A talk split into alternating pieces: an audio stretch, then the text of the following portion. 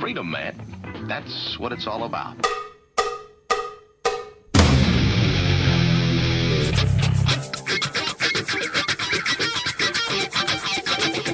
You've got to groove on freedom, like the good book says.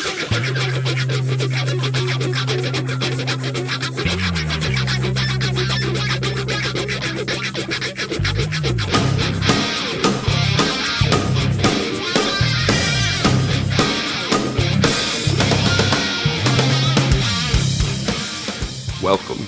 You are listening to What on Earth is Happening. This show will discuss the topics of human consciousness, mind control, natural law, the occult, and all issues that affect the freedom of the people of Earth. What on Earth is Happening will endeavor to shine light upon the darkness of our world and to offer empowering solutions to the problems we face as humanity approaches its critical moment of choice. And now, here is your host, Mark Passio.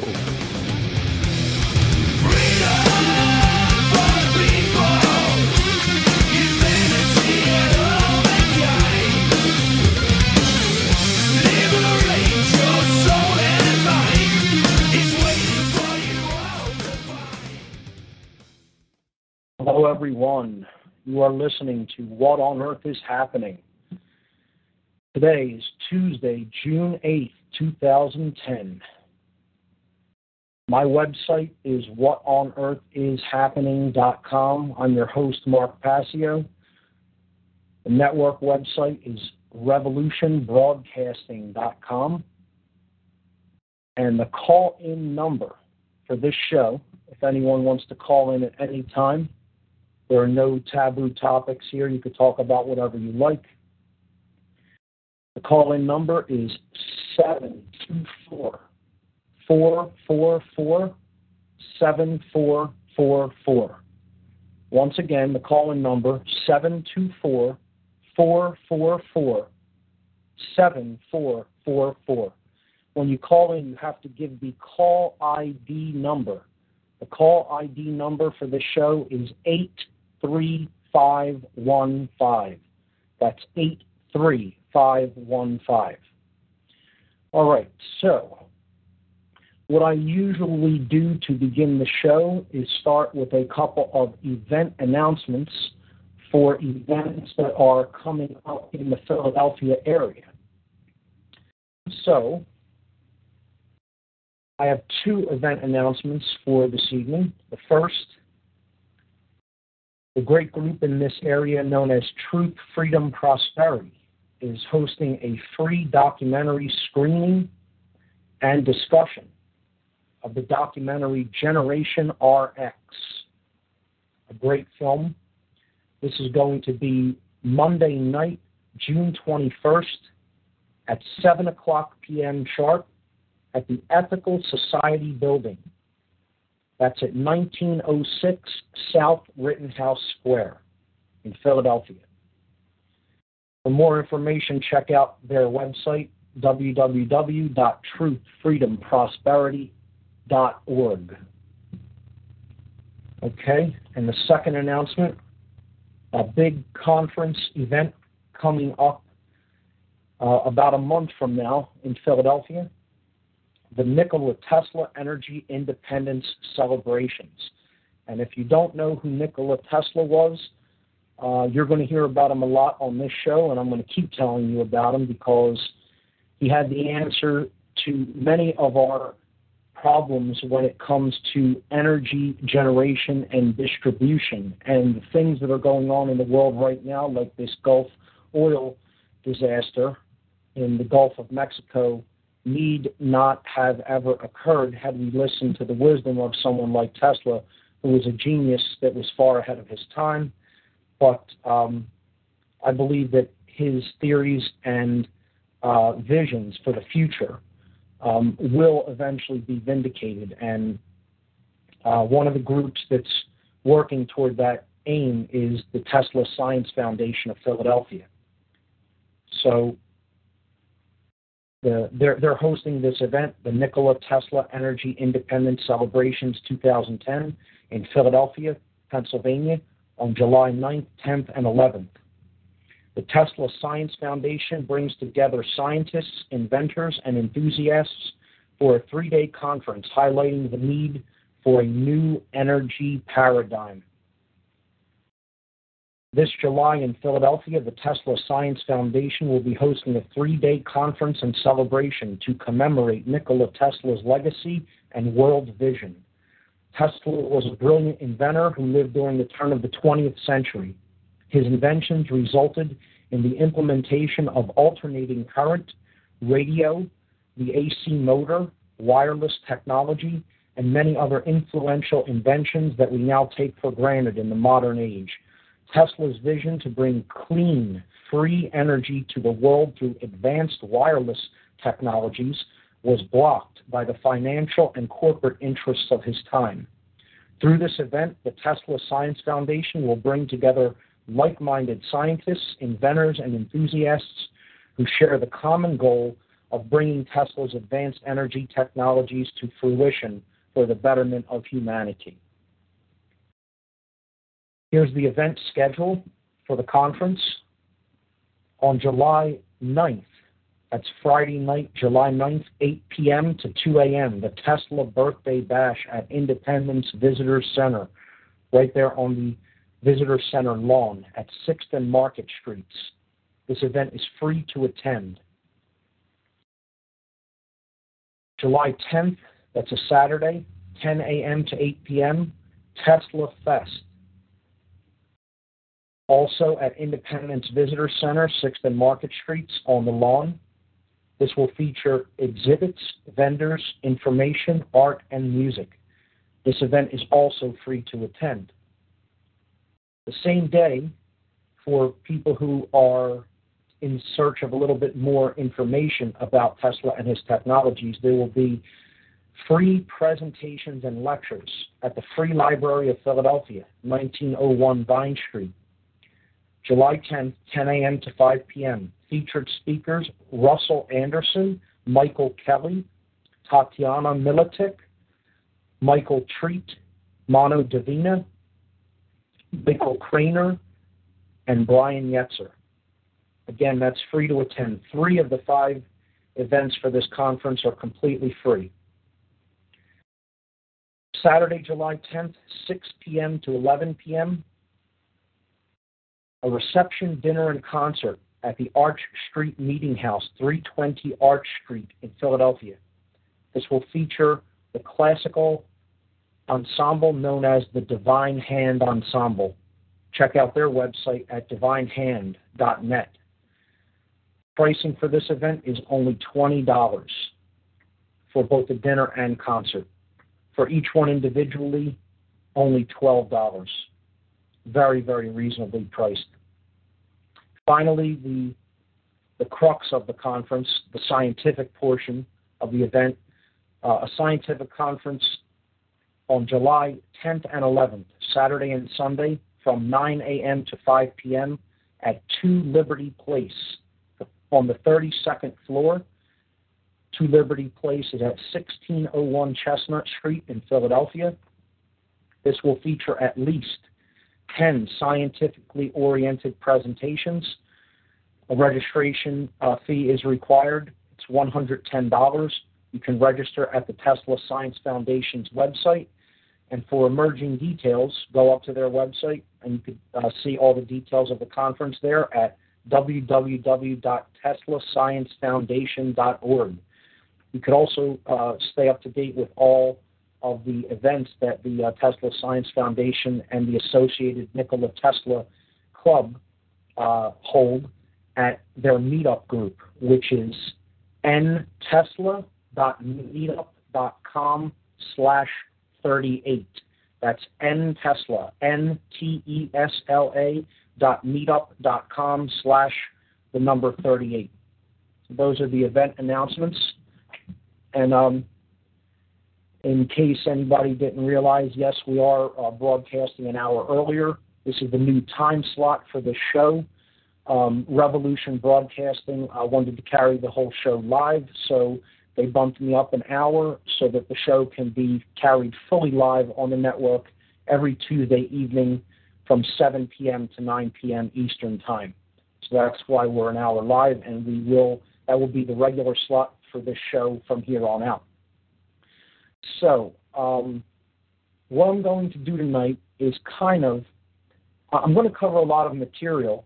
However, I'm going to in doing so, recap everything that we've covered thus far, or generally most things that we have covered thus far on the show and on the archive shows in the podcast feed. So if you want to hear in detail some of these concepts, you can listen to all the previous shows. They're all archived as a podcast on my website at whatonearthishappening.com. But the topic for this evening really is going to close the very abstract and I guess you could say spiritual side of what I do here on the show, which is basically talk about the causal factors that contribute to the present condition of the human species. We talk about our ability to tell truth from falsehood and how this is directly related with issues of human freedom.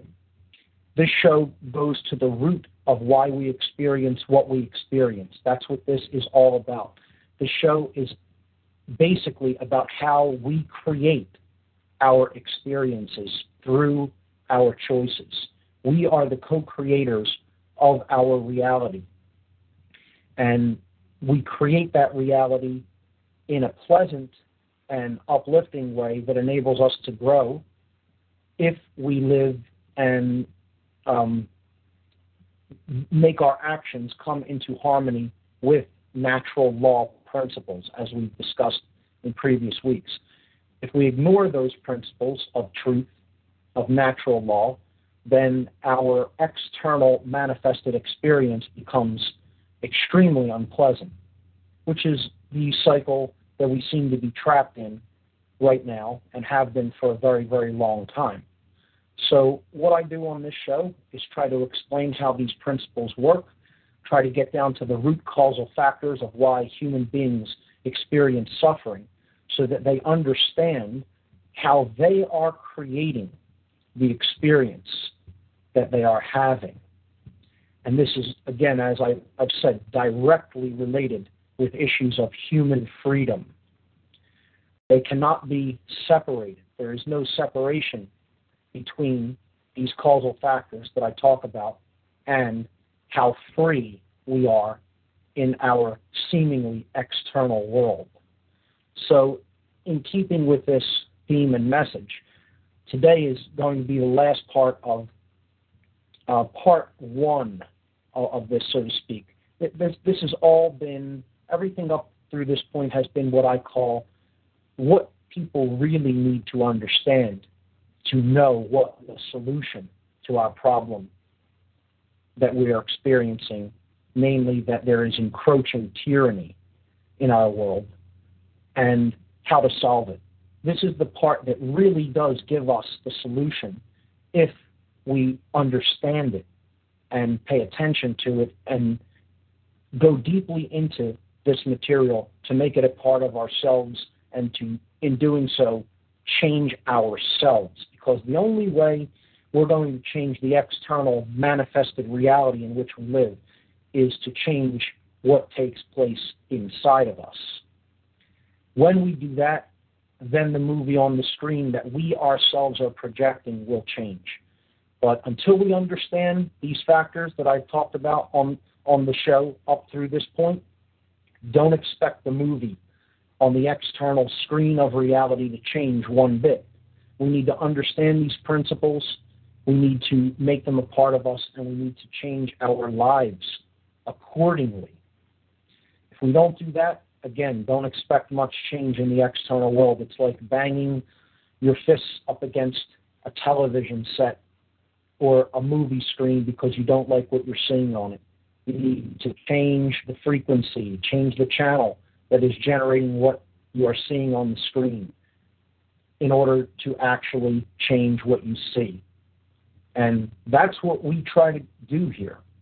That's what the ultimate goal of this show is to get people to understand those natural law principles. And we are not just going to talk about how they work. We are also going to discuss some of the actual problems, because unless people are aware of why this is important to do, unless they can actually see the patterns that are taking place around them and understand how we can actually change them by changing our thoughts, our emotions, and our actions. And they also need to understand why. So we will not ignore the darkness on this show. We will look into it. We will confront it. And we will confront that shadow that is part of all of us. And we will work with it to transmute it. So what the topic of tonight's show is going to be is, I guess it's a culmination of everything we've talked about thus far.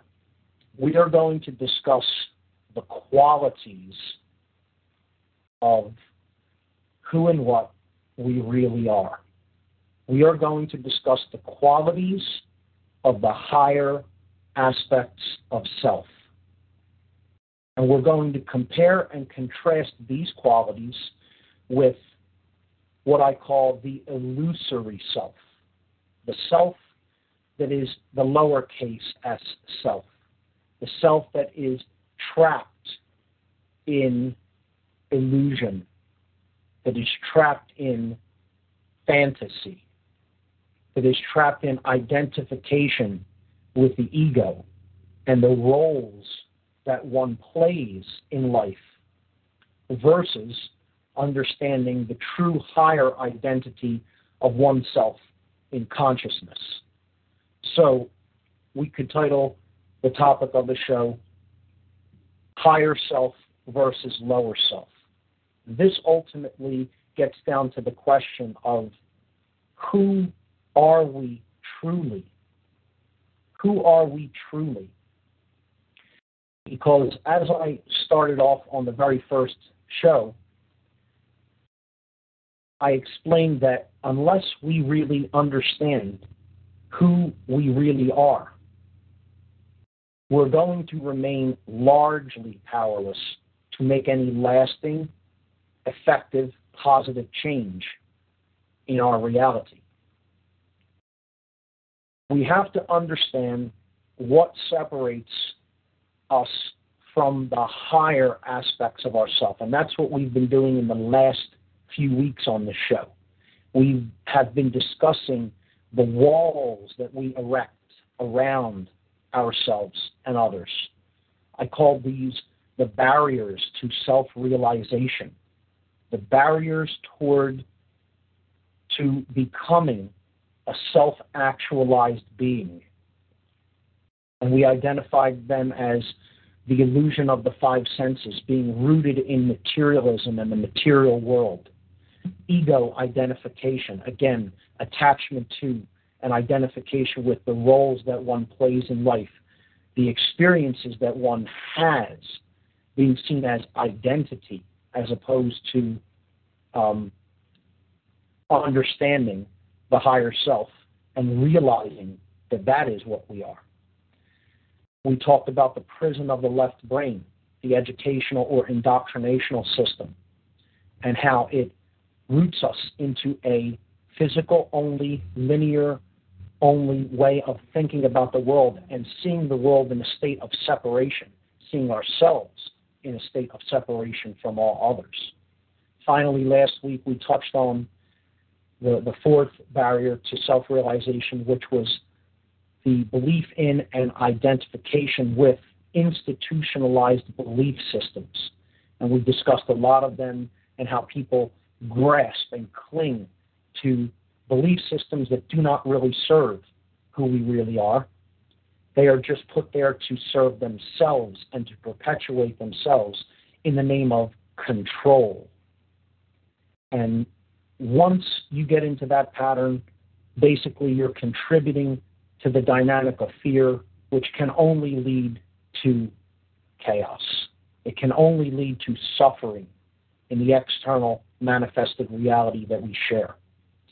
So we covered a lot of different institutionalized belief systems. We talked about believers in the monetary system. We talked about believers in religions. We talked about control-based institutions like the military and the police, and how these are all essentially different forms of mind control. And we will get into, in the next few weeks, the multifaceted methodologies of mind control and how it works, because I have studied it extensively, and I'll be having some guests on to talk about it in future weeks. Again, up through this point, the show has largely been laying down abstract information, conceptual ideas that are important to grasp, to have a firm command of, to understand deeply and integrate them into our worldview if we're going to understand how this solution fits in to what we're going to need to do going forward if we're going to solve this global problem of human sickness that is creating a diseased condition all over this globe. So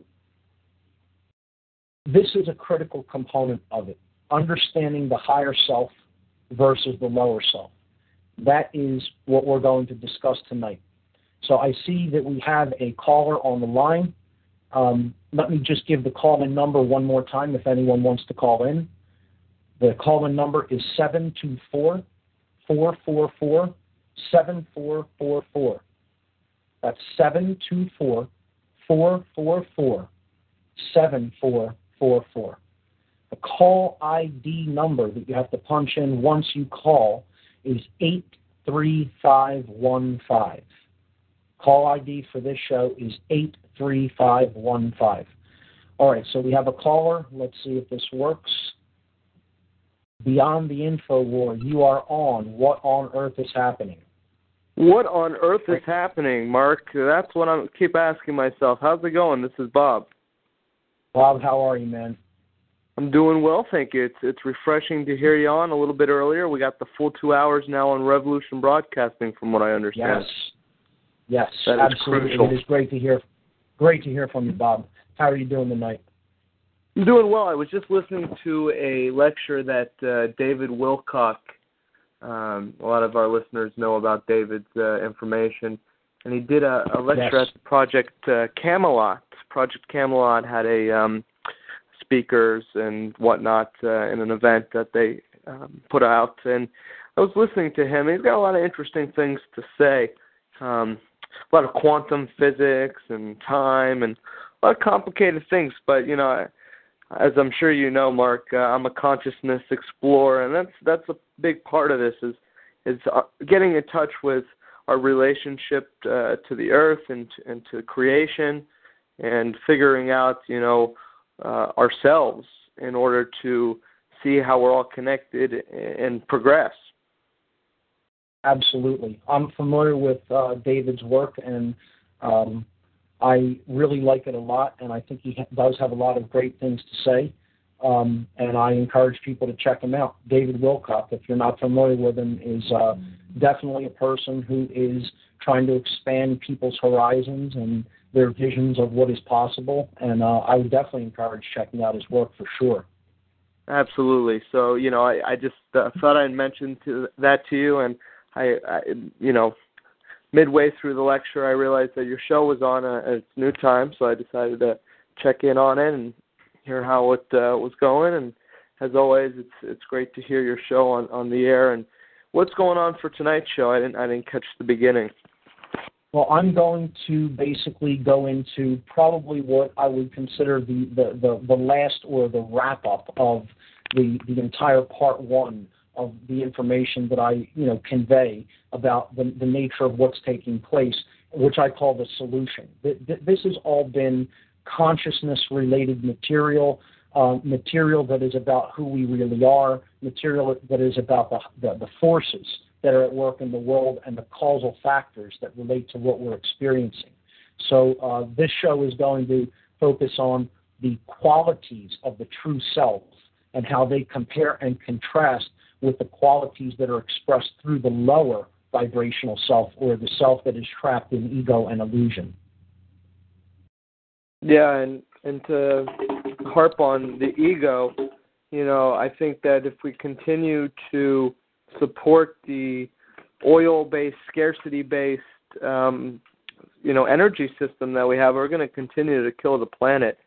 I know that's probably heavy on a lot of the minds of your listeners, and I've been quoted in saying, you know, let's look at Tesla technologies, because really, Mark, as you understand, I'm sure, this is just a symptom to a bigger issue here, and that's the scarcity-based mind control that is playing on our ego through vanity and materialism. Absolutely. And a genius who was trying to explain this to us over 100 years ago, they've suppressed his work, and they've tried to erase his name from history. But the truth can never be destroyed, no matter how hard anyone tries. And Tesla will be vindicated in the end, by one way or another. I hope it doesn't have to happen through us destroying our ability to live on this planet through what we're doing down in the Gulf, because it is definitely a disturbing situation. Well, I was just going to say, I hope he's not vindicated through our annihilation. You know, it's no fun to say, I told you so, when everything's gone. Yep, absolutely. So that's why we're working toward, fulfilling his vision of the future, which was one in which humanity worked in conjunction with nature and was connected to its real work of energy.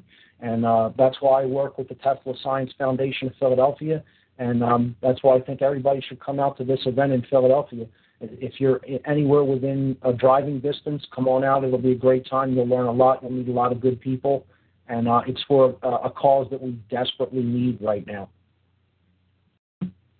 You know, Mark, it's funny that you mentioned that, if anyone's in driving distance, because I've recently come across this dilemma myself, both for a Gulf of Mexico cleanup in which I had to drive over 9 hours to attend, using oil. You know, I don't have one of those vegetable oil cars yet. And there's another event for social activists such as ourselves in Detroit that I want to attend. And I'm in Florida, by the way, folks. So that could be a problem as far as, you know, having to be dependent on using gas to get there. Now, I'm going to omit probably going to this forum because of a real I'm just so disheartened by this that I can't justify going to this forum, even though I think at the end of the day it could accomplish a lot of good things, and I can network with people and try to make some change. But I think we need to facilitate for now, you know, conferencing on the internet, and you know, Skype is one great tool for that. Mark and I, we've used it in the past, and all of our listeners out there, you know, as much as local activism is important, and it's good to be local and within your vicinity. There's only so much you can do there, so it's also good to connect and have a good network of people in your community and outside of your community that meet. And you don't have to always go, you know, out of town to have meetings. You can do meetings on the internet real easily. That's why something like Talk Show is a great resource too. Anybody can host discussions. They could, host their own show, you know. I mean, put the information out there. The universe is spoken into existence. Connect with other people and speak to them, you know. That's what it's all about, getting this information out there. Knowing it is only the first step. Reaching out to other people is the second step. True, and that's what the networks like Revolution Broadcasting and these other facilitators to this sort of independent media, truly independent media, folks. It's really a great thing, and it's exciting to be a part of. And one of the folks that are really, you know, supporting new initiatives in this sort of independent media field are republicmedia.tv. And at republicmedia.tv, they are going to be featuring What on Earth is Happening, and you'll notice if you go on the page there, but they have a big link of what on earth is happening right there on the featured links. So definitely want to stay tuned to that and possibly some, you know, additions to your format, Mark, you know, always enhancing this so that we can, you know, in these serious times, continue to up the ante in order to, you know, get as organized and active as we possibly can. I think it's a great new media forum that is being built there, and I'm impressed with it, and I'm excited to be a part about it. Definitely, everyone check out republicmedia.tv for sure.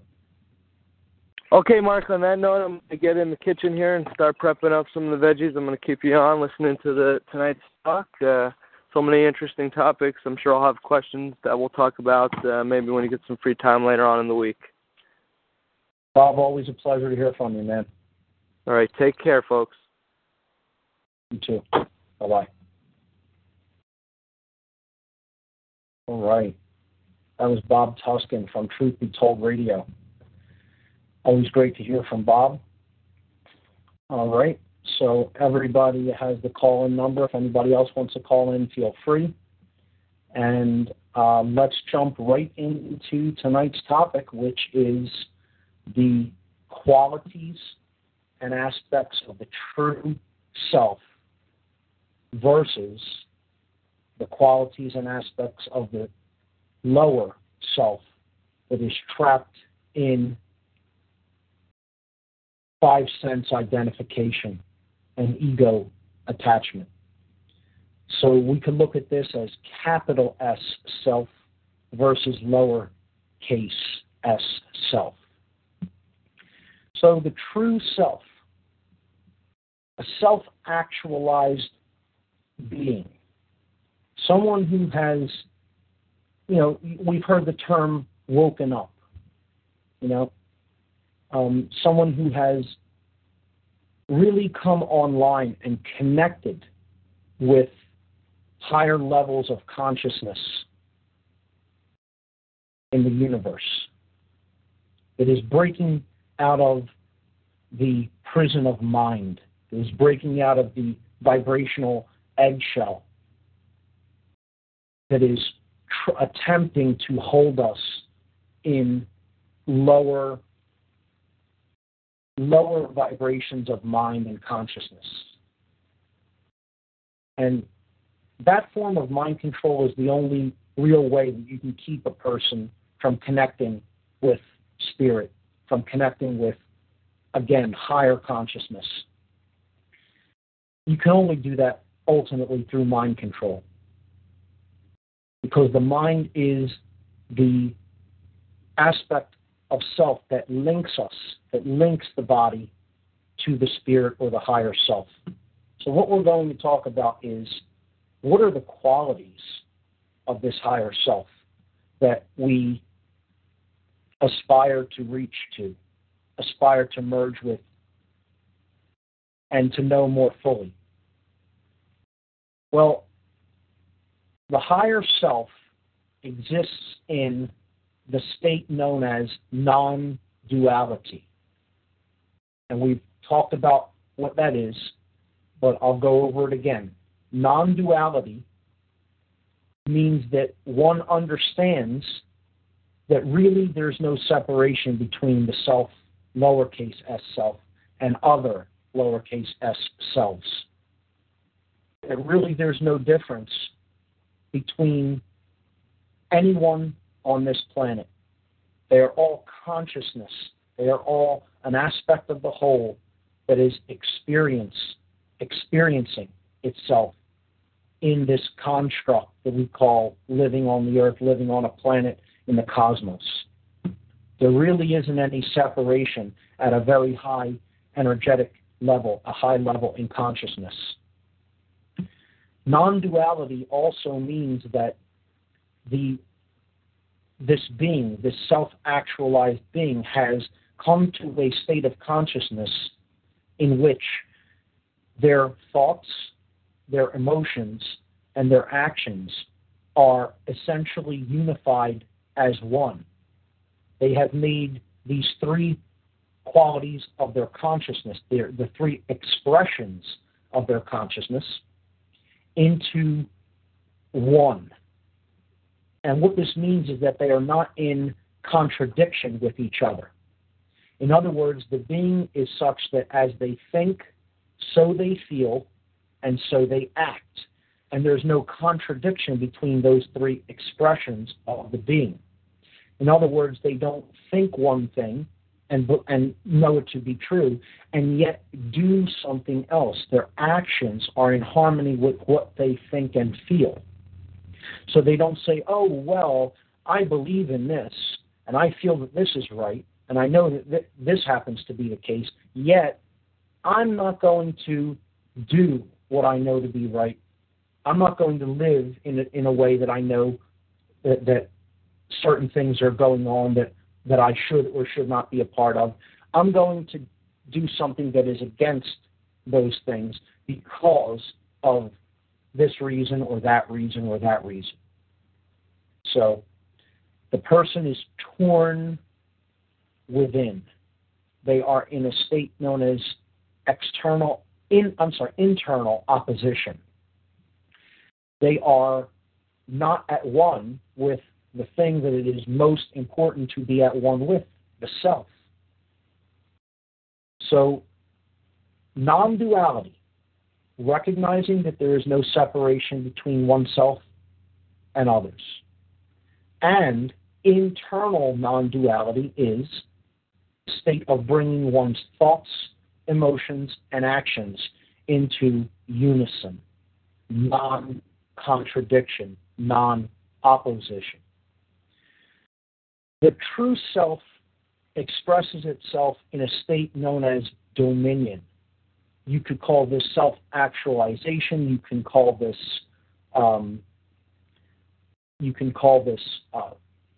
true self-love. You can call it sovereignty. There are many different ways to say the state. And again, it is simply rulership of the kingdom of self. It is having control over your own thoughts, your own emotions, and your own actions, which are really the only things that you are, in point of fact reality, allowed to be in control of. Because you are the steward of the physical vessel in which you inhabit, in which your higher self inhabits. And therefore, you have control over what you think, what you feel, and how you act in the world. The goal of which is to bring those three things into unison with each other, and when they are, you can actually then manifest at a much greater level that which you wish to manifest. So the true self is in a state of non-duality, and it has attained this condition known as self-ownership, self-rulership, dominion, sovereignty. The true self understands what true freedom is. It doesn't have an erroneous definition or a limited definition of human freedom. It knows that true freedom is really the absence of self-imposed suffering, of self-inflicted and self-created suffering by one's refusal to acknowledge and live in harmony with natural law principles. So the true self understands what true freedom is. The true self works toward that goal. So the true self is doing what has been called the true great work, as the alchemists referred to it, as very positive, light occultists have referred to it as. Now, there's a dark great work, which we'll get into in future weeks, but that's not what we're talking about here. We're talking about the goal of actually working toward achieving true freedom. And this is freedom at all levels. not at one level. You know, a big new age movement idea is as long as you're free in mind, it doesn't matter what happens to your body. Nonsense. Nonsense. This is to get people to stand down and not actually take proper action in a physical, worldly sense. True freedom is freedom in body, mind, and spirit, all simultaneously, because the true self recognizes there is no separation between those things either. See, there's another new age, and it's a very religious mind control aspect that the body is to be renounced and rejected. We shouldn't bring our thoughts toward what's happening in the physical world, but only focus on the spiritual. That's equally as nonsense as saying the physical world is all that exists and there's no such thing as spirit. One is a form of left brain imbalance, the worship of materialism and physicality, and the other is a form of right brain imbalance that totally rejects the physical and would let the body fall into disrepair and physical freedom fall into disrepair, which is partially responsible for the state that we're in now as a species. So these two worldviews come from two different kinds of left brain imbalance. True freedom, again, and the understanding of true freedom is freedom across all those scales of expression. In spirit, spirit's not going to be bound. It is free. It is freedom, period. So nothing can bind that. But there is binding that has been accomplished through covert manipulation and mind control on the mind of many of the people on this planet. And there is also limitations on physical freedom. Of course, we see this playing out every single day for anyone who's paying remote attention. So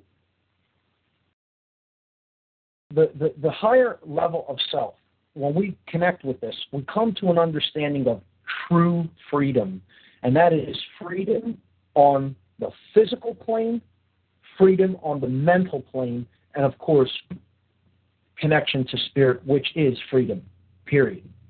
The spiritual aspect of this is not bindable. So that's why they have to work on the mental realm in order to get us to enslave ourselves at the physical level.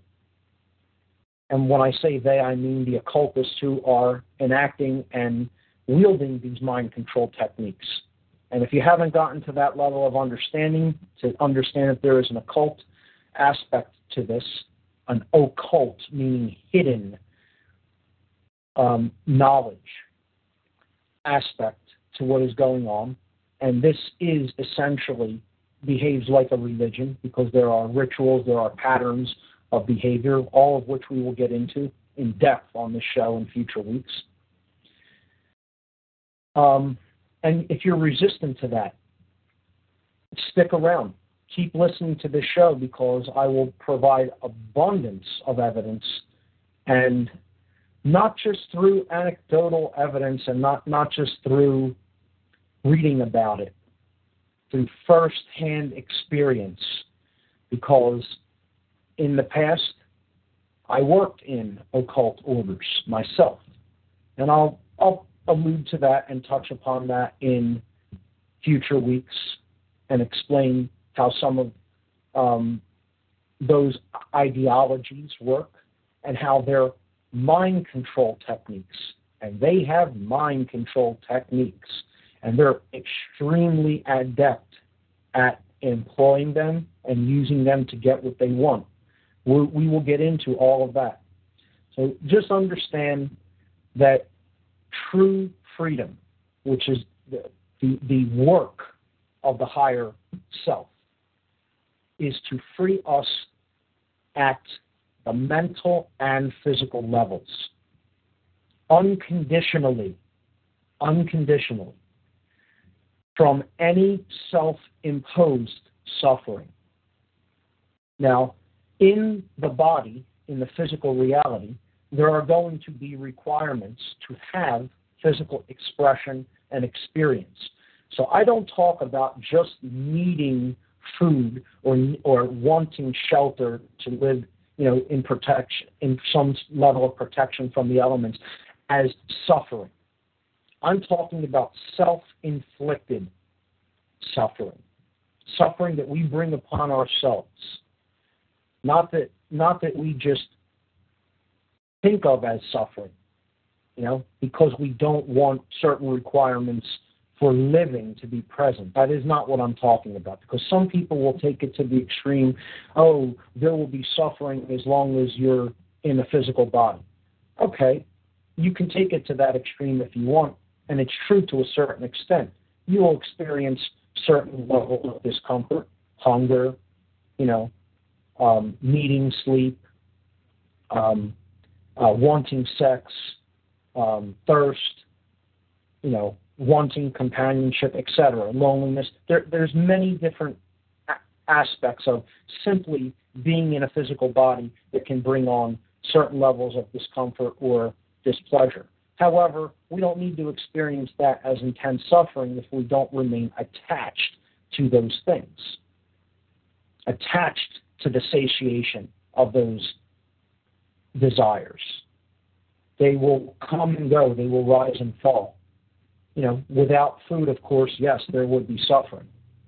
However, what I'm talking about here is self-imposed suffering. Refusal to acknowledge natural law, live in harmony with it, living out of harmony with nature, out of harmony with the earth, overstepping the boundaries of what we have the right to do to another being that is in this experience with us. Breaking natural law, in other words. This is ultimately what creates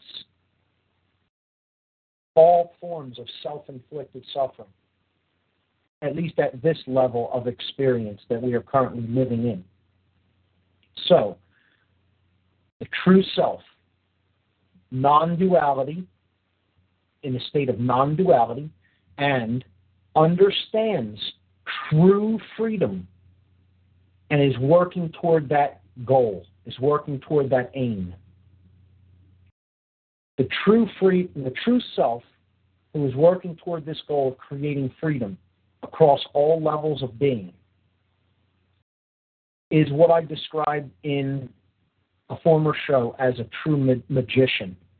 This is a being that is influencing, using the science and art of using influence to bring about harmony with the will, capital W. And we talked about what that was on previous shows. The will is what nature, the mind of nature, the mind of God, if you will. I'm comfortable using that word. Some may be, some may not be. But there is an underlying intelligent principle that is attempting to move us along toward higher levels of expression. This is what is known as evolution. Evolution in consciousness. And this mind, if you will, this higher mind has a will. And its will is to make us better and to advance us and to help us to grow and learn and mature. And if we go along with the principles that this higher mind has essentially given as a gift, it's not a set of controls. Natural law is not a set of controls. It's a set of principles to be lived according to as guidelines for evolution to higher levels of consciousness. It's understanding how nature really works at its fundamental level of mind. So what the true self does is it practices this art, and we call that alchemy in previous shows. Alchemy is the art of attempting to help others to move into harmony with this higher will, You can never do that work yourself. You can only be an influence for others. So if you understand how those principles of natural law works and the principles of this higher mind, what they are trying to do for us as a species, you can help. You can align yourself with them, and then you can help others to align themselves with them by showing them the techniques you used, by speaking the truth to them, by putting the word out, putting the good word out there, that it doesn't have to be like this. We don't need to experience this level of suffering and discomfort. We can change the external manifested reality that we're experiencing. It is possible. From where we're at now, is it easy? No, I didn't say it is or would be easy. I said it's possible, and it can be accomplished. The more people that get on board with that, the more effortless it will become. Right now, since so many people are convinced that the exact opposite is true, that there's no such thing as truth, that there's no such thing as natural law, that there's no such thing as a higher will, there's no such thing as the authority of nature itself, but we continue to believe in man's authority as the highest expression of all that is. We're going to have a real rough time of it if we continue to exist in that state of consciousness. So the art of alchemy, which is what the true self practices, it practices this art. It strives to become better at it because it knows this is the only game in town to really affect the minds, influence the minds of everyone that is currently at a lower level of consciousness, to help to bring them up, extend a hand down, and lend a little bit of assistance in bringing them up to a higher level of understanding. That's all you can do to make the situation better. Ultimately, the person who you're helping has to take that step for themselves. It can never ultimately be done for them. And that is you know, oftentimes a source of frustration, because there has to at least be a spark of the will within that other being. They have to have at least a desire to want to become better. And, you know, sadly, many people have really, that's been largely extinguished in them, sad to say. And they actually are living a life of total quiet desperation and believe that nothing can be improved upon from where they are at. There's always room for improvement, and it's always possible if we have the desire and we employ the will to do that. So the true self practices this art of assisting in the great work of betterment of the soul qualities, which is known as alchemy, to bring about deeper accordance with the higher will. The next quality of the true self is that it is truly concerned with the alleviation of suffering for all, not just for the individuation of consciousness that it is expressing, meaning the lower case s self, you know, like me personally. Yes, I don't want myself to suffer, but I have come to the level of understanding that as any are experiencing suffering, I am suffering. So that's what the higher level of self is seeking to help us to come to an understanding of. That if even one is experiencing suffering that is inflicted by themselves or by other people upon them, we are all suffering. There is no separation between self and other. So if one person is suffering, all are suffering. Literally, we are connected. Connected. And if you look into the meaning of the word connected, con is a prefix in Latin that means together or with. And necteo, nectare means to bind in Latin. So connected means to tie together or to bind together. We are connected. We are bound together.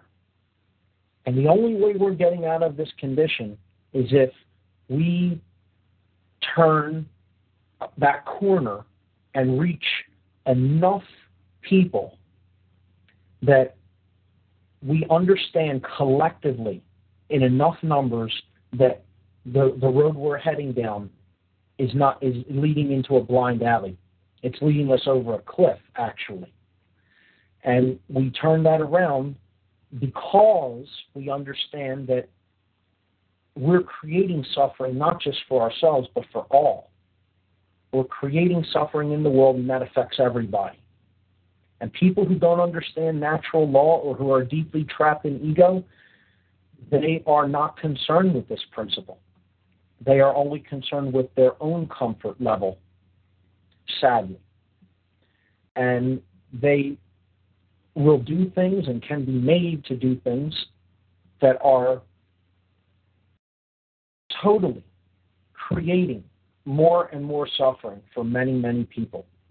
And they don't have the right to do that. They think they have the right. They believe in their ignorance that they have the right to do that, but nothing will ever make it so in reality.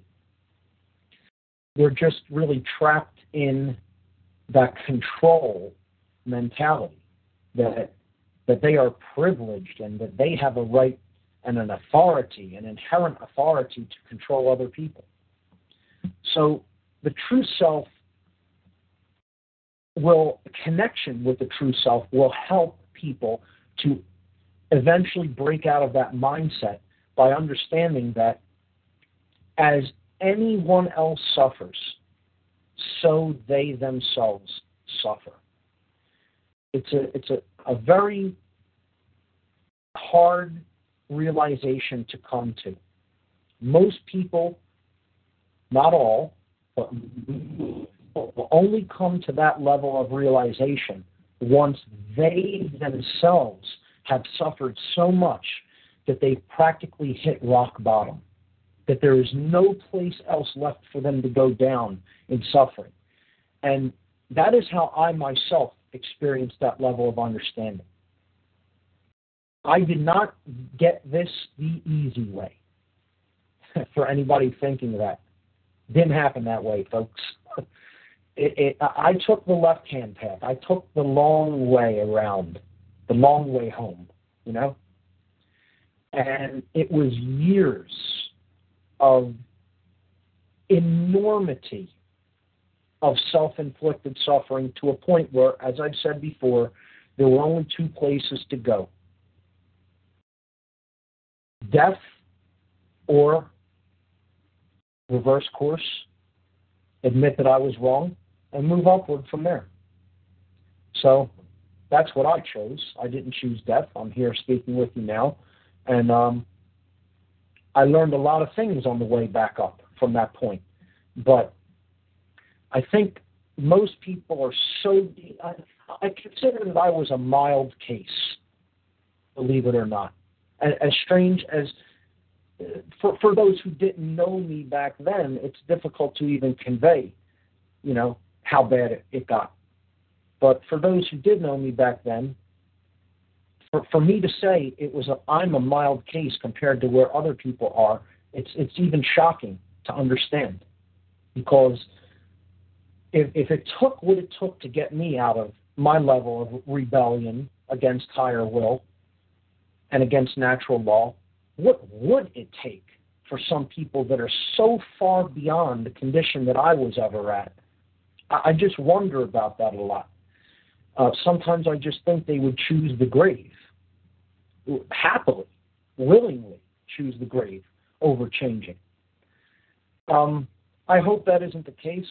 You know, I hope they'll eventually come to their senses, their true senses. But all we can do is keep putting the message out there, you know. I'll keep saying the same thing over and over again until I'm not in the body anymore. I've said that before. So this is the only thing there is to understand, ultimately, if we want a better life from where we're at. People really have to come to an understanding of this and an acceptance of it, because it's not going to change. This, what I'm explaining, is not going to change, and this isn't my information. I've said that before on this show many times. This is just information I learned that is out there, that is, these are principles that exist in nature. And we either accept them and come into harmony with them, or we reject them and bad things happen. And it'll continue that way until we make a different choice. But as long as we keep making this choice, I just say, make the choice. Fine. I can't make anybody make a different choice. But no, have heard it at least. At least that why I do this is at least that so that other people can have heard that nothing's going to change if they make the decisions that they're currently making. It's the definition of insanity to say, I'm going to do the same thing, always get the same result, continue to do the same thing, and expect a different result. That's crazy, completely. It's craziness. It's mental illness. So the only way to really come out of this level of self-imposed suffering is to understand these principles, which, again, I've disclaimed many times on the show. These are not mine. I don't own these. They don't belong to me. I am nobody to keep them secret. I don't own the information that belongs to the cosmos. That's why I give it out freely. I speak it to the world because it does not belong to me. I am simply charged with delivering a message. That's it. Nothing else. And really, you know, I make little cards to hand out about my website and my radio show, and I don't even have my name on it. And people say, why don't you have your name on your own card? I said, because that's not important. It's not important who I am. The information is important. Go up and check it out. You don't even need to remember my name. Not important. So the continuing with the qualities of the true self, the higher self, the self with a capital S, this self is not bound in what certain ways of seeing the world. The worldview has become unbounded, and it sees that there is no separation between anything, that everything is just consciousness. It is a vast ocean of consciousness, and there is ultimately no separation. That understanding, a worldview, there isn't one worldview in balance or the opposite worldview in balance, as we talked about when we covered worldview on a previous show. The true self is not bound into seeing the world as either a grand cosmic accident, which is the randomness worldview, nor does it see everything as totally predetermined, in which we have no free will to actually change the result of what we experience. The higher self connects with the true understanding that there is no separation between self and others, and what we're really experiencing in manifested reality is the combination of a deterministic principle, which is natural law, plus the free will to live in harmony with those principles or to reject them. So some people would say, well, that's not really free will. Sure it is. It's not really free will only if you see natural law as some sort of a prison or as some sort of a control mechanism. Natural law is not a control mechanism. It is there for pure and total, unequivocal freedom. It is placed there in love by creation itself, such that the expressions of itself would be able to have whatever they want. Bliss, ultimately. If they only live within the principles of truth. A very firm term that I just said there. The principles of truth. That's what natural law ultimately is. It has nothing to do with our perceptions of it. It has nothing to do with how we think about it, how we feel about it. It is. It is. It's that which is. So ultimately, embracing that which we are is embracing natural law. Rejecting natural law is rejecting what we are, rejecting the higher self. There's no difference between these principles of natural law and the higher self. They are one and the same. But we, in our ego, in our identification, in our attachment, want to think that we are individuals or groups of individuals, lowercase s selves, are the law.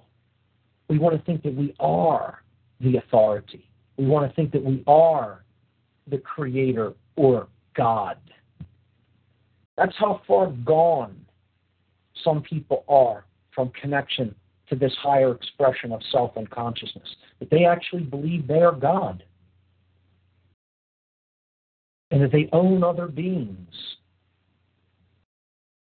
So, to go back to the qualities of this higher level of expression, the higher self, also is not operating on only a percentage of its faculties, meaning it uses the entire being, the whole brain, the whole, all of the energy centers of the being, not just the mind. It uses the mind in conjunction with the body, in conjunction with the will of the being on the physical plane.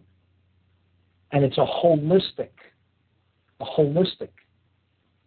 coming together of mind, body, and spirit. True care is present when the true self is present. So you're using the action principle, the heart principle, and the mind principle. I've referred to this as the heart, mind, guts. You know, it's connecting the heart chakra with the third eye chakra, with the solar plexus chakra. It's connecting true care with true intelligence, with true courage or will power. These are the three planes that we have to work upon to make any positive change happen. We have to have intelligence, we have to have care, to have willpower and courage. If we succumb to the forces of ignorance, the lack of intelligence, if we succumb to the force of apathy, the lack of true care, and if we succumb to the force of laziness and cowardice, we're not using the guts, we're not using the solar plexus energy. So the true self is holistic. It's bringing these qualities together, and therefore it does not exist in the prison of the left brain, as we talked about as one of the barriers to self-realization. It is using holistically all of the functions of the brain, and it is connected with the spiritual qualities and the intuitive qualities and the nurturing qualities of the right brain or the right mind. Finally, the true self does not exist in ego identification, meaning it does not identify with the roles that it plays in a physical expression, meaning it doesn't get wrapped up in being a business owner, being a author, a writer, being a actor, being a poet, et cetera, et cetera, et cetera. Okay? It knows that these are simply expressions and experiences while we are in the physical body, while we're in this vehicle, having experiences to grow and learn. But it doesn't take them on as the self, as its identity. So it's not attached and identified with the ego. It also will seek and encourage to break down institutionalized belief systems wherever it encounters them. Because institutionalized belief systems, in any form that they exist, are forms of mind control, as we talked about last week. And that, again, is strong language. Yes, that's a strong statement, a firm statement being made. Institutionalized belief systems, no matter what they are forms of mind control. They exist to control the thought patterns of any adherents such that they perpetuate themselves, such that the mean that they represent is perpetuated. The overarching idea that they represent is perpetuated, and therefore it is working and going to work in building something in the physical reality. So the higher quality of self is always trying to work on breaking down these belief systems. To the extent that we are not connected with that higher self, we will identify with and work in institutionalized systems. And a lot of people will not want to hear that. And I recognize this. I know this. Many people will want to hear, I'm a good person, I work in this banking institution, or I work in this scientific research, or I work in this level of finance, or I work in this level of education, or I work in this level of the medical industry, the so-called healthcare industry. And they won't want to hear that ultimately, yes, they can do good on a level working with some people one-on-one. But ultimately, the aim that institution is working toward is control. And I don't care what it is. You can't tell me one institution that isn't set up like a hierarchical pyramid. You can't do it because there are none. Institutions, by definition, are hierarchically structured and compartmentalized, meaning that many people working in them will not know what the task of the other person is. They're not round-table groups, so to speak.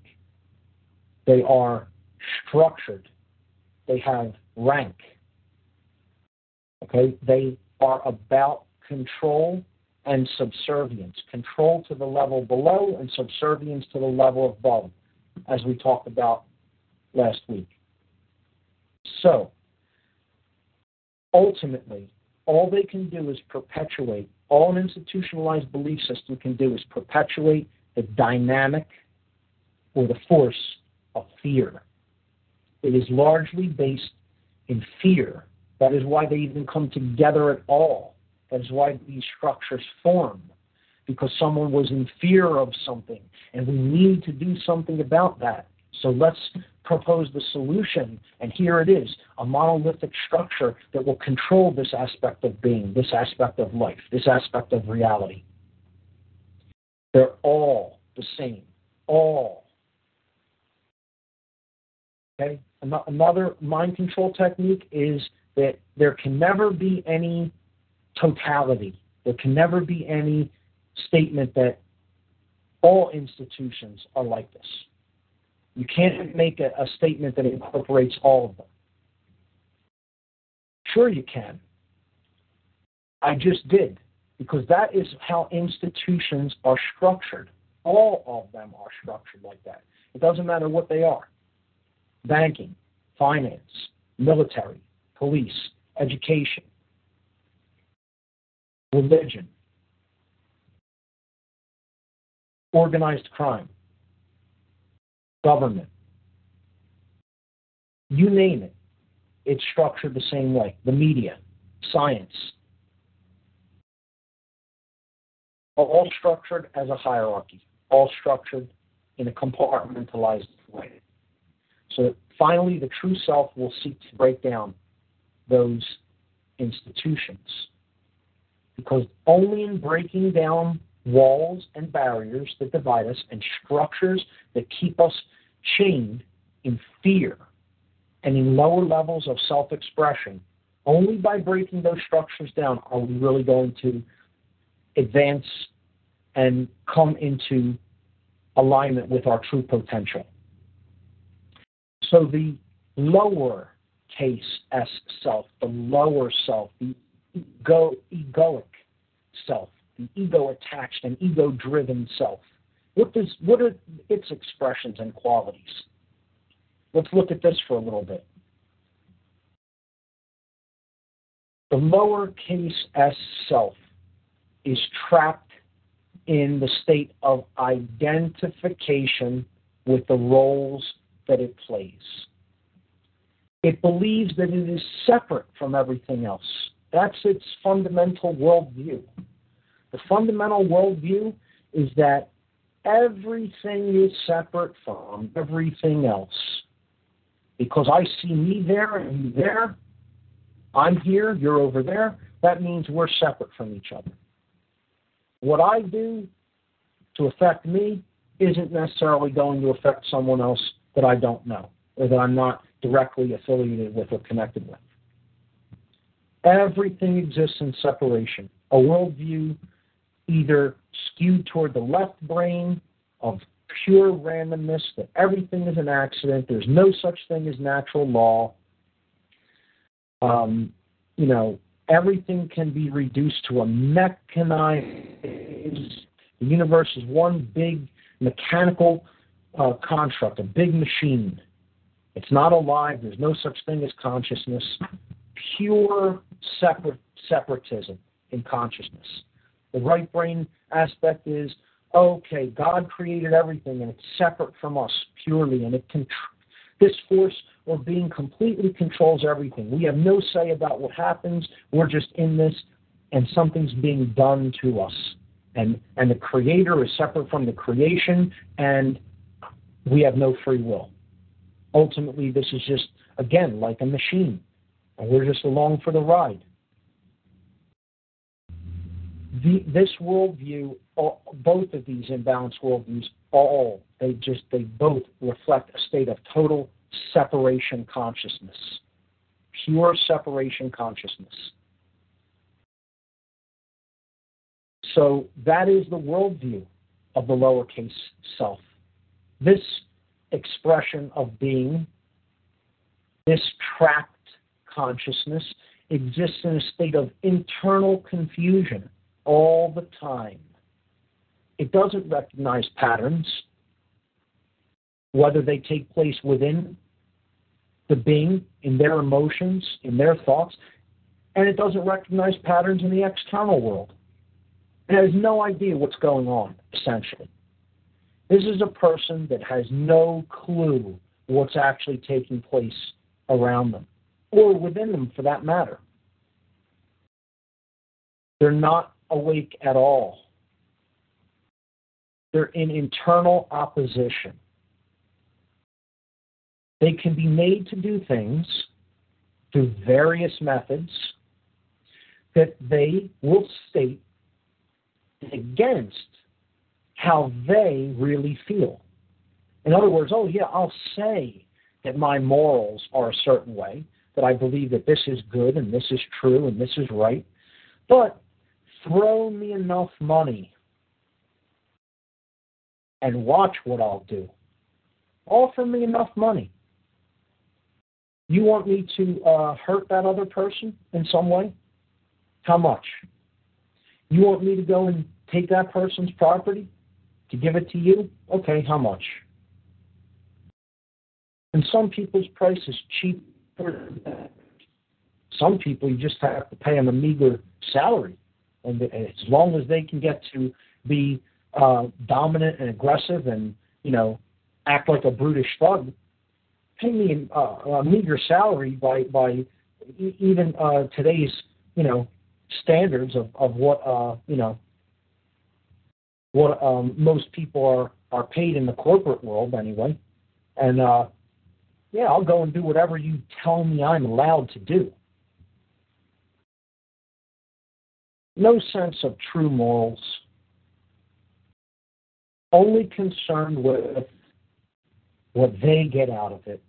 Only concerned with one's own lowercase s self comfort level and one's you know, extended family, maybe, you know, their immediate family,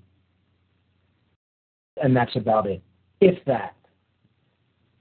To some who are completely trapped in a psychopathic mindset, they don't even care about the people they're around at all, let alone working toward helping anybody extricate themselves from the condition of self-inflicted suffering.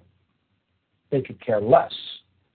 They don't have the qualities of being connected with true intelligence, true care, and true will.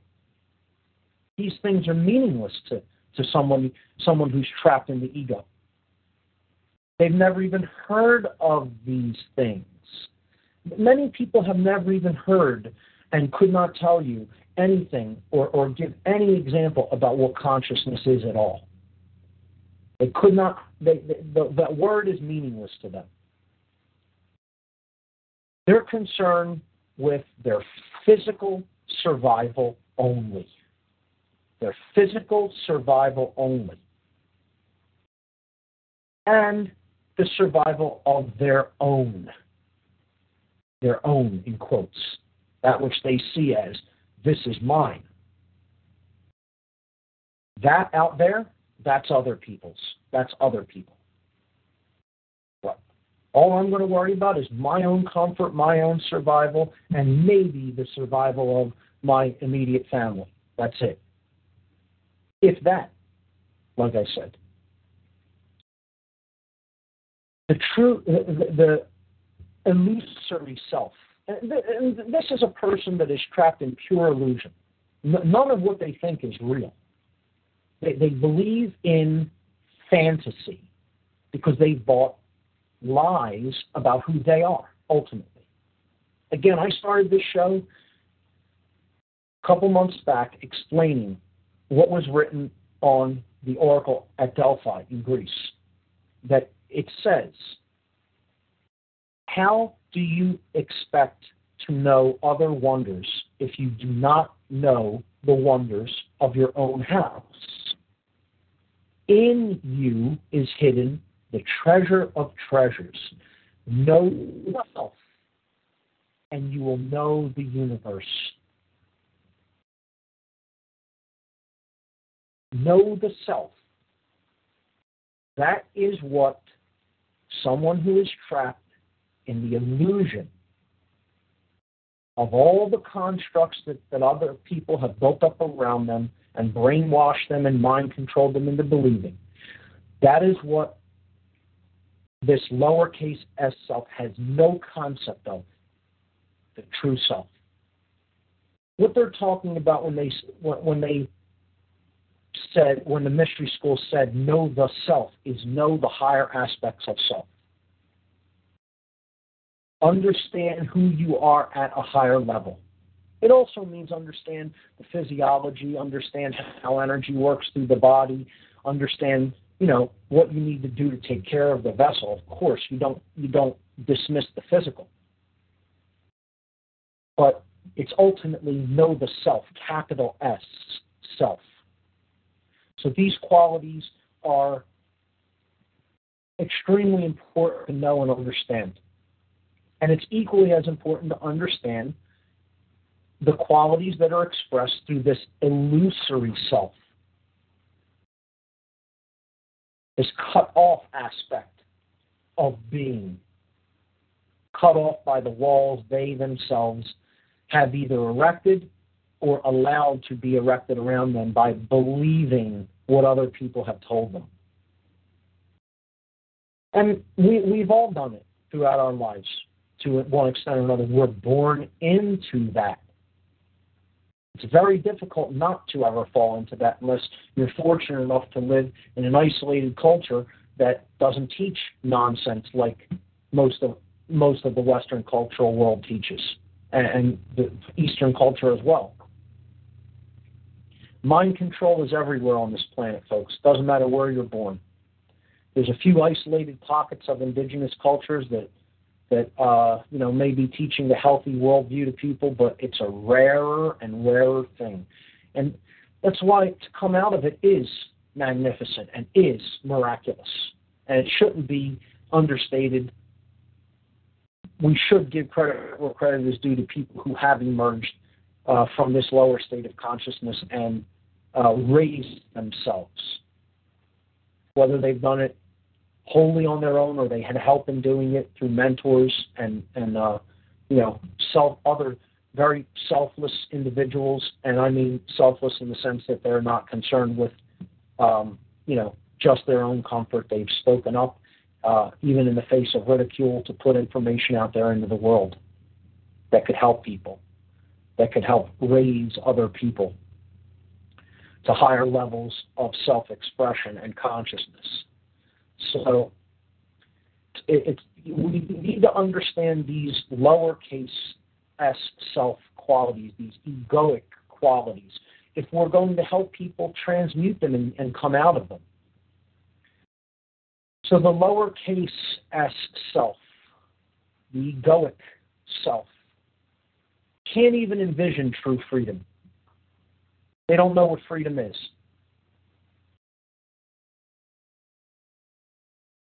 They have no concept of it.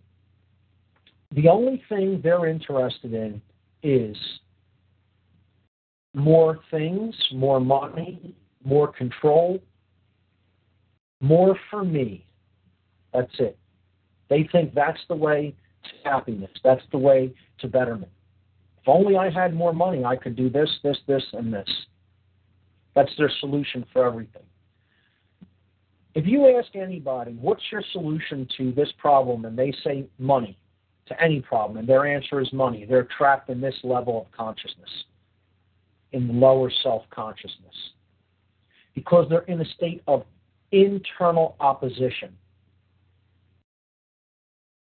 And that's all driven through fear. Fear is ultimately what keeps somebody here. That's the force that's behind this. Fear is the force that keeps people enslaved to this level of consciousness. Now, the lowercase s self that has come into a little bit of cleverness, a little bit of left brain intellect, and they have certain information that other people in the world don't have access to, will employ the opposite art that the true self employs. They will employ the art of sorcery, which is manipulation. Sorcery is mind manipulation, employing the technique, the science, and art of influence for self-important reasons, for self-serving reasons. And I mean lowercase s self. So they may learn how to influence people, but it's only because they want to get them to buy something. They may learn how to influence people because they want to get them to do something that they want them to do. Forget the higher level will. Doesn't matter what it wants. I want somebody to do this. I, me, I. That's what the lowercase s self is all concerned about, all the time. So they will use the art of influence and manipulation in a negative aspect, not to align anyone with the higher will, with true balance with nature, but they will only employ these techniques to align other people with their own selfishness, their own selfish, egoic, self-serving will with a lowercase w. Huge difference between that and the higher will. The lowercase self is trapped in the left brain largely. There are cases of people in this condition that are in the right brain as well, but it's rarer. They're trapped in the prison of the left brain. And of course, they work through and continuously reinforce. They accept, they work through, and they continuously reinforce whatever institutionalized belief system that they're a part of, or whichever ones can help serve their self-serving aims and goals. So institutional belief systems to them, perfectly acceptable. They don't care whether it's a form of mind control. They don't care who it hurts. They don't care whose life it destroys. If it puts money in my pocket, I'm all for it. If it gives me a job, I'm all for it. It kills lots of other people, so what? It harms lots of other people's minds and brains? Who cares? Is it doing something good for me? Am I benefiting? Well, then let it continue. Wonderful. Great. Let's have more of the same. Let's have more of this. Because that person suffering as a result of what this institution's doing, that ain't me. So who cares? This is the consciousness of the person trapped in ego. And I'll tell you what, the people, a lot of the people in the freedom movement don't have much higher level of consciousness than that, because how many of them are working amongst institutions and corporations and saying that they want freedom, true freedom, but yet they're still doing something that is helping the opposite dynamic of what they say they want. It's a controlling institution. And again, it's not going to be a popular thing to hear. I'm not here for a popularity contest, folks, in case you didn't grasp that yet. I say things people don't want to hear because they need to hear it. That's it. The truth is ugly sometimes. From where we're at, the corner we've worked ourselves into, most of us can only see the truth from that little corner that we've worked ourselves into, and from that perspective, it looks horrendous. It looks horrifying. Once we come out of that little corner that we've wedged ourselves into, we'll see it wasn't so horrifying. It was actually being spoken, and it's actually there for our self-betterment. Highercase s self and lowercase s self, because if we get connected with that highercase s self, the lowercase s self will improve its condition and its comfort levels and its understanding, and it will merge, it will come into harmony with that higher level expression of consciousness that I call the higher self. All right, so I'm going to take a break here from this explanation, and I see we have a caller, so sorry for the wait. It says Southeast Pennsylvania. All right, caller from Southeast Pennsylvania, you are on What on Earth is Happening? Well, it's more like Doylestown, Pennsylvania, but that's okay. Eric G., what's up, man? What's going on, Mark? You know, I'm sitting here, I came home, I had some barbecue, I put your show on, I was listening to you, man, I just... Like a half hour and listen, you just hit me how spot on you are, man. You just nail how people are locked into this lower level of consciousness where they're just their institutionalized belief systems, their ego attachments, just all of it just dominates them. It just completely rules them. They have no understanding of the higher self. They're completely shut out of that realm. It's sad. And they're literally like a disease. They're a disease on society. They've been manipulated into such a condition. And this is our work, man. Our work is to help cure them, help reach out to them. You're right. What they have is a disease. See, I wouldn't say they are a disease. They are expressing a disease. And they're infected with this. This is a dis-ease. They're not at ease. They're in an illness. They have become ill. And this is what our work is. Our work is to understand how the total dynamic all works and fits together so that we are at a level of understanding that we can be of help and service to these individuals. You know, and hey, I fall prey to hating that what they do, more so than anybody. And if I didn't admit that, I'd be lying to everyone out there, okay? I get enraged by it a lot of times. But we have to look past what the people do to their true selves and try to make a connection with that and reach it and transmute their behaviors by our care for their true selves. And it's harder said than done. And I need to take my own advice when it comes to that because, again, I fall prey to getting as upset about what other people do as anyone else. It's a difficult thing. Well, there's many, many pitfalls in life, absolutely. You know, we all have our own issues. But I have another question. It seems like the establishment is really against the use of cannabis sativa.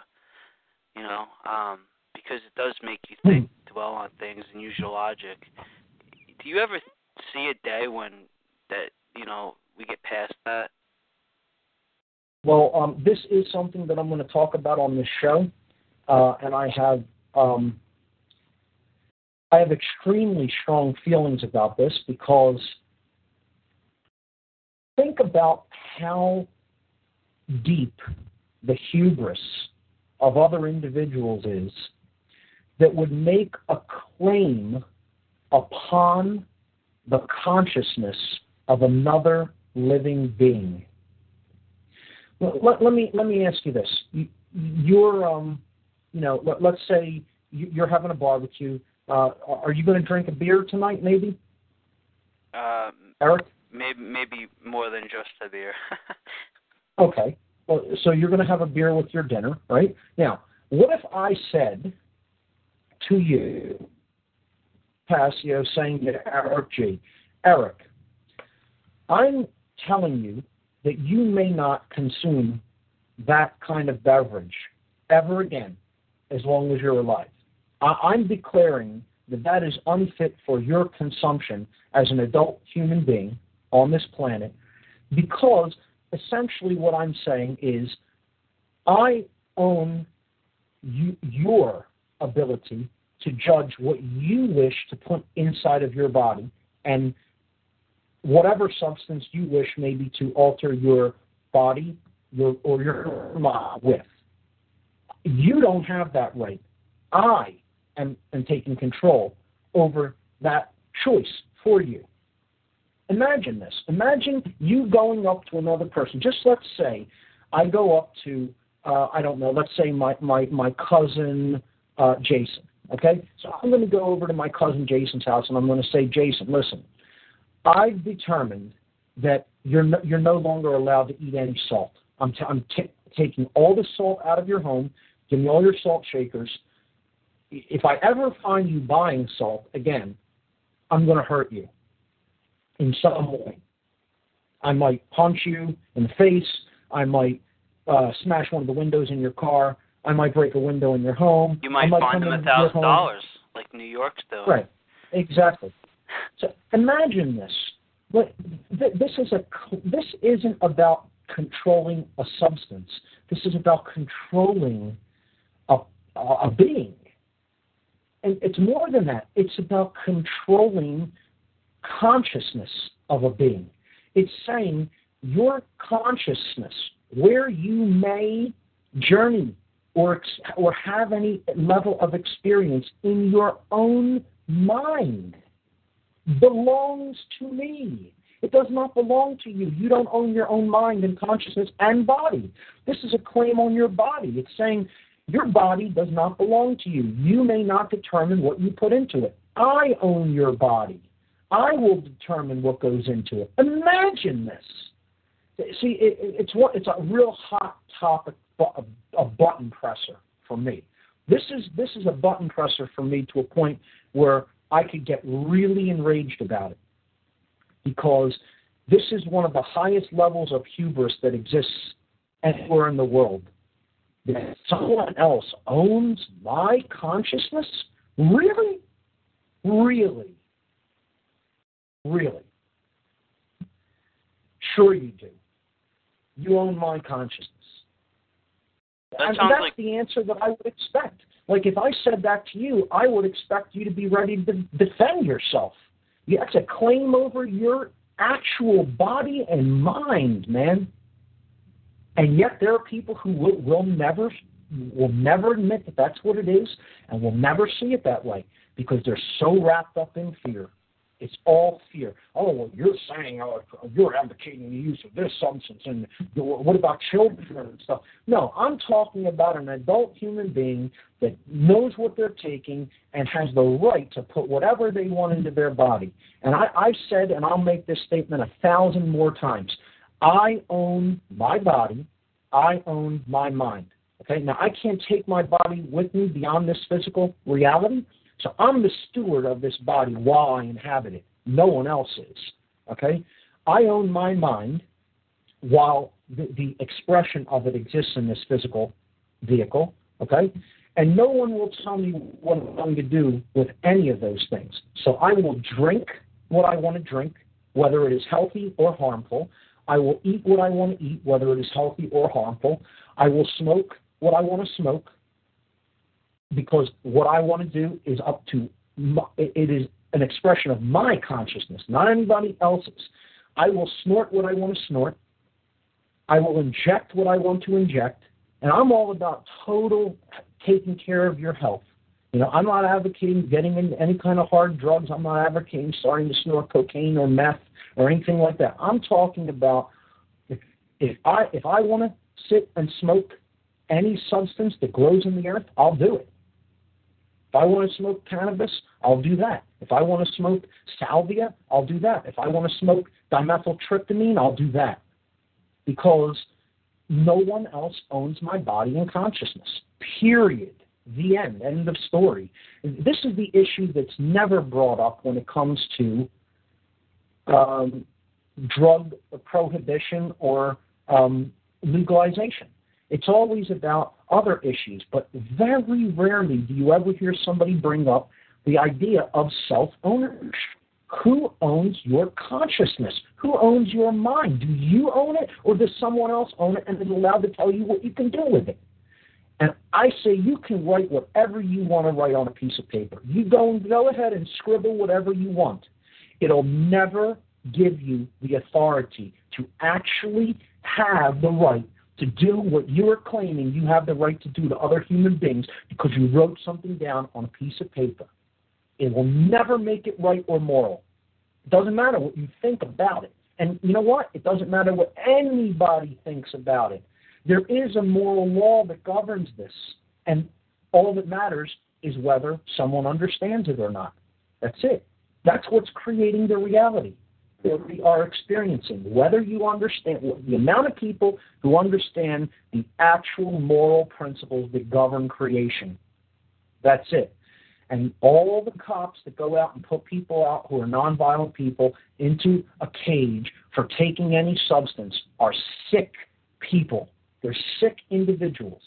They don't understand how sick they are, but they have brain damage in a physical sense. We talked about how the brain becomes imbalanced through certain worldviews and by continuously doing certain behaviors, and how one of the substances that will destroy the brain faster than any other is adrenaline. Adrenaline is way more destructive to the brain tissue and synapses than many hard drugs are. And this charge that controllers get, going into battle or arresting people or wrestling people to the ground and taking their homes and taking physical control over their bodies, they're getting this big adrenaline rush constantly, and it's working on physical brain. I'm not talking even about the mind here. I'm talking about physical, provable, scientifically provable brain damage to the neocortex of the brain that is provable with PET scans and SPECT scans. And nothing that they do that they ever believe will ever grant them the moral authority to do what they are doing. They're wrong. They will always be wrong for as long as they continue to do it. And there's no nicer way to say it. There's no nicer way to say it. You don't have the moral authority to do what you're doing. Many people understand this, but they're not vocal enough in completely dead set ways.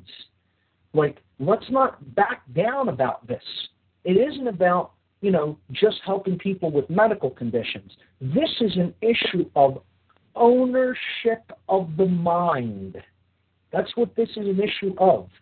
And I cringe when I see people bringing up reasons that any substances should be, quote, unquote, legalized when they never touch upon that basic issue, the basic foundation of I own me, I own my mind, I own the consciousness, and I'll do what I will with it. You don't own my body. You don't own my life, period.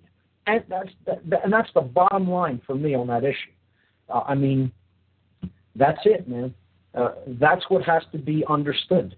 And this has nothing to do with trying to sanitize society, you know, or make things perfectly safe for everybody. You know, you want to make things safe, educate people about natural law, help them to understand why it's important to live in harmony with it, and you'll have a relatively, almost completely safe society. You'll never completely sanitize any you know, harm. I'm not saying that you could have a 100% total and utter utopia in which nothing ever happens, and that would be pretty damn boring too. But forget controlling anything or trying to eradicate it from existence. Education is always the answer over control, and that's what I advocate. Get educated about substance. Know that they're not all the same. Know what the effects are. These are things that grow in the earth, for God's sake. You know, you're trying to make a part of nature illegal. It's madness, utter madness, and it's all born of fear, all born out of fear. These people are some of the most in fear people that you will ever meet. And they think that they're tough. They think that they're big and important, and you know, it's a child's mentality. A controller's mentality is the mentality of an emotional and spiritual child. The child, and it's sad that we have so many people like that at that level of consciousness. It's a very sad thing. These are ill people. They need help. They need treatment. They need to be cured of this. And you know, it's tough not to hate people that think like that, man. Like I said, I fall prey to it a lot myself, and I'd be lying to you if I told you that it was easy to look at these people as simply ill and in need of help, because they're the people that will deny that the most. You know, they'll say, "Oh no, you're the one who's wrong and who's, you know, sick and damaged," and they don't really understand, man. They don't understand what they do. It's like the whole words of Jesus when he says, "Forgive them, they know not what they do." You know, these people really don't understand any of these dynamics. They have never been exposed to them. They have never thought about them for a single instant in their entire lives. And, you know, they're very ill as a result. But that's where I stand on all drugs. All drugs. Doesn't matter how hard or harmful they are. Education about them is the answer, not prohibition. And besides, who is anybody to claim authority on another being's consciousness? You're no one to do that. And no matter what you write down, you don't have that right. These controllers just think. They believe they have that right. And because so many of them believe it, they're willing to all back each other up to violence. That's ultimately what this is about. It's about thugs backing each other up to violence because they've accepted a belief system that's erroneous, that's complete nonsense. And again, hey, call it whatever strong language you want. Say, oh, that's making a generalization. No, I'm explaining what the truth of the matter is, and that's the truth of the matter. But until you study these dynamics and understand natural law, it may sound strange to you, but you don't own anybody else's consciousness. You own your own, and that means you have no control over anything but your own thoughts, your own emotions, and your own actions in the world. And once you start stepping over that line and trying to take control of other people's actions and what they can put into their own body, and they're not harming anyone else by doing it, they're making a choice for themselves, then, you know, you are stepping over the line of natural law that you have no right to step over.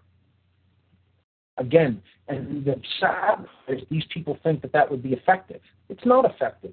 You're not changing anything. The same rate of drugs is going on since the drug war started, the same rate of drug consumption.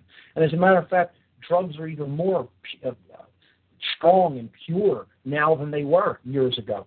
You know, there's a higher level of power to some of these substances than there used to be, and there's the same amount of people doing them. Drug war has done nothing. It's cost billions and billions and billions of dollars. It's ruined millions and millions and millions of lives, and it has accomplished zero. Zero. And if you don't want to take my word for that, look into Law Enforcement Against Prohibition, LEAP, a group of police that want to see all drugs legalized because the war on drugs is a failure, and even some of these people have recognized that. They may not understand all natural law, but at least they've recognized how horrific of a failure the war on drugs has been. So that's my position on that, but we'll get into that in other shows too. I know I took a big time on that, but since you brought it up, why not make it clear? You know, that's my stance on that. You don't own my consciousness. Well, that was an interesting breakdown. I realized some things while you were talking. Should bring up about the drug war, you know, namely the fact that, you know, how many times has the CIA been caught flying in the cocaine and heroin on planes, private planes? You know, they're running the drugs. They run the drug cartels in South America and Afghanistan. You know, our troops are over there guarding the opium fields. That's right. And at the same time, our government is allowing people to own private prisons of the same people that fly these things in. So I mean, it's just criminal organization. The prohibition of cannabis is basically because, you know, cannabis. Whenever I use it, and I use it every day, I always think of solutions. Like I'll think of a problem, and then I'll come up with a solution. They don't want us coming up with solutions to mind control and all the other constraints. Sure. They put us in molds. It's like they place us in mold. You have to break out of that mold and become your own person. You shouldn't be locked into a particular mode. And also the nutritional aspect too. I mean, I know that when you start using these superfoods, you have increased blood flow to your brain. Ginkgo biloba, proven, increased the blood flow to your brain. That makes you smarter. Sure. It makes you think clearer, makes you remember better. They don't want you to remember things. They don't want you to think clearer. They don't want you to come up with solutions. They just want you to shut up, go to work, and anybody who thinks out of the box, they want you to attack that person. And like I said, these people are a disease. I will call them. Look at all the benefits of the hemp plant in health. Hemp oil could have fueled all our automobiles, and instead of having millions of gallons draining into the Gulf of Mexico, that never would have happened, and we all would have been much more prosperous because we could have been more independent. You know, there could have been all these farmers. Our government pays farmers not to grow things. Sure. I mean, there's so much corruption, there's so much criminality. It's just the whole system's diseased, and I think we're coming to a point where it's going to get destroyed and rebuilt. And you talk about 2012 and the apocalypse and how it's the great unveiling of the truth. You know, that's coming. I see it. Sure. I think some of us are moving toward that unveiling. You know, some of us are facing it head on with eyes wide open, and you know, others sadly are choosing to close their eyes to it and go into a fetal position. It all depends on how you view what you will be able to do with that truth, no matter how dark it may seem. You know, and people who are more connected with the higher level of self will be able to take that information and transmute it and use it for a good purpose, a powerful, a positive, and empowering purpose. So that's what we try to do here on this show. And Eric, you always, when you call in, you always bring up great topics of discussion. And I thank you. And Feel free to call in anytime in the future. And anybody else listening, I like to take callers. So call in, and I'll always put you on, and then you can talk about anything you want. And, you know, I think it helps to create, like, an interactive dynamic on the show. So, Eric, thanks, man. I'll talk to you again soon. All right, Mark. You're a great friend. We'll talk soon, buddy. Take care. Take care, man. Bye-bye. All right. So a couple of great callers on the show tonight. All right. So we've got about four and a half minutes left on the broadcast tonight. Let's see. Okay, so I think I wrapped up what I really wanted to talk about regarding the dichotomy between higher level self and lower level self. And this really, for the most part, wraps up the end of the first big section of material that I wanted to get through when talking about the dynamic of what's really happening in the world. And these dynamics that we've covered thus far on this show really are the bottom line solution. These are the very core causal factors of why we're experiencing what we are experiencing in the world. Help people to understand this information. Give them some of the podcasts. Encourage them to listen to the show. Check out the videos on my site. Listen to other great shows on the Revolution Broadcasting Network and other networks that are speaking the truth out there in the alternative media. So it's important that we reach out to others with this information. Knowing, again, as I've said on this show, is not good enough. It's only the first step. Taking the information yourself, understand it so well that you can speak it to others in a plain and clear way and in a decisive way, because that's what this is ultimately about, is a decision. People are making their decisions about which force they're going to serve. Are they going to serve the force of fear and chaos and confusion, or are they going to serve the force of light and love and order and harmony and peace and connection with higher levels of consciousness? And that is the force of love. So I think what I will begin to do on future shows is I'd like to take more callers regarding what I have discussed up through this point, and that's always welcome for anybody to call in.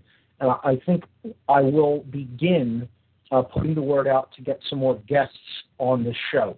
So what I will ask some listeners to do is, if you have any potential guests for this show, please email me.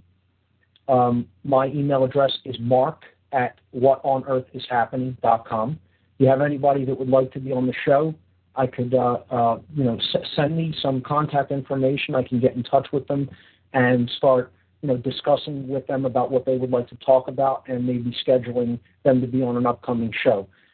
In future weeks, what I'm really going to be getting into is the dynamic of mind control. And I guess I'll just say it here on the show for the first time.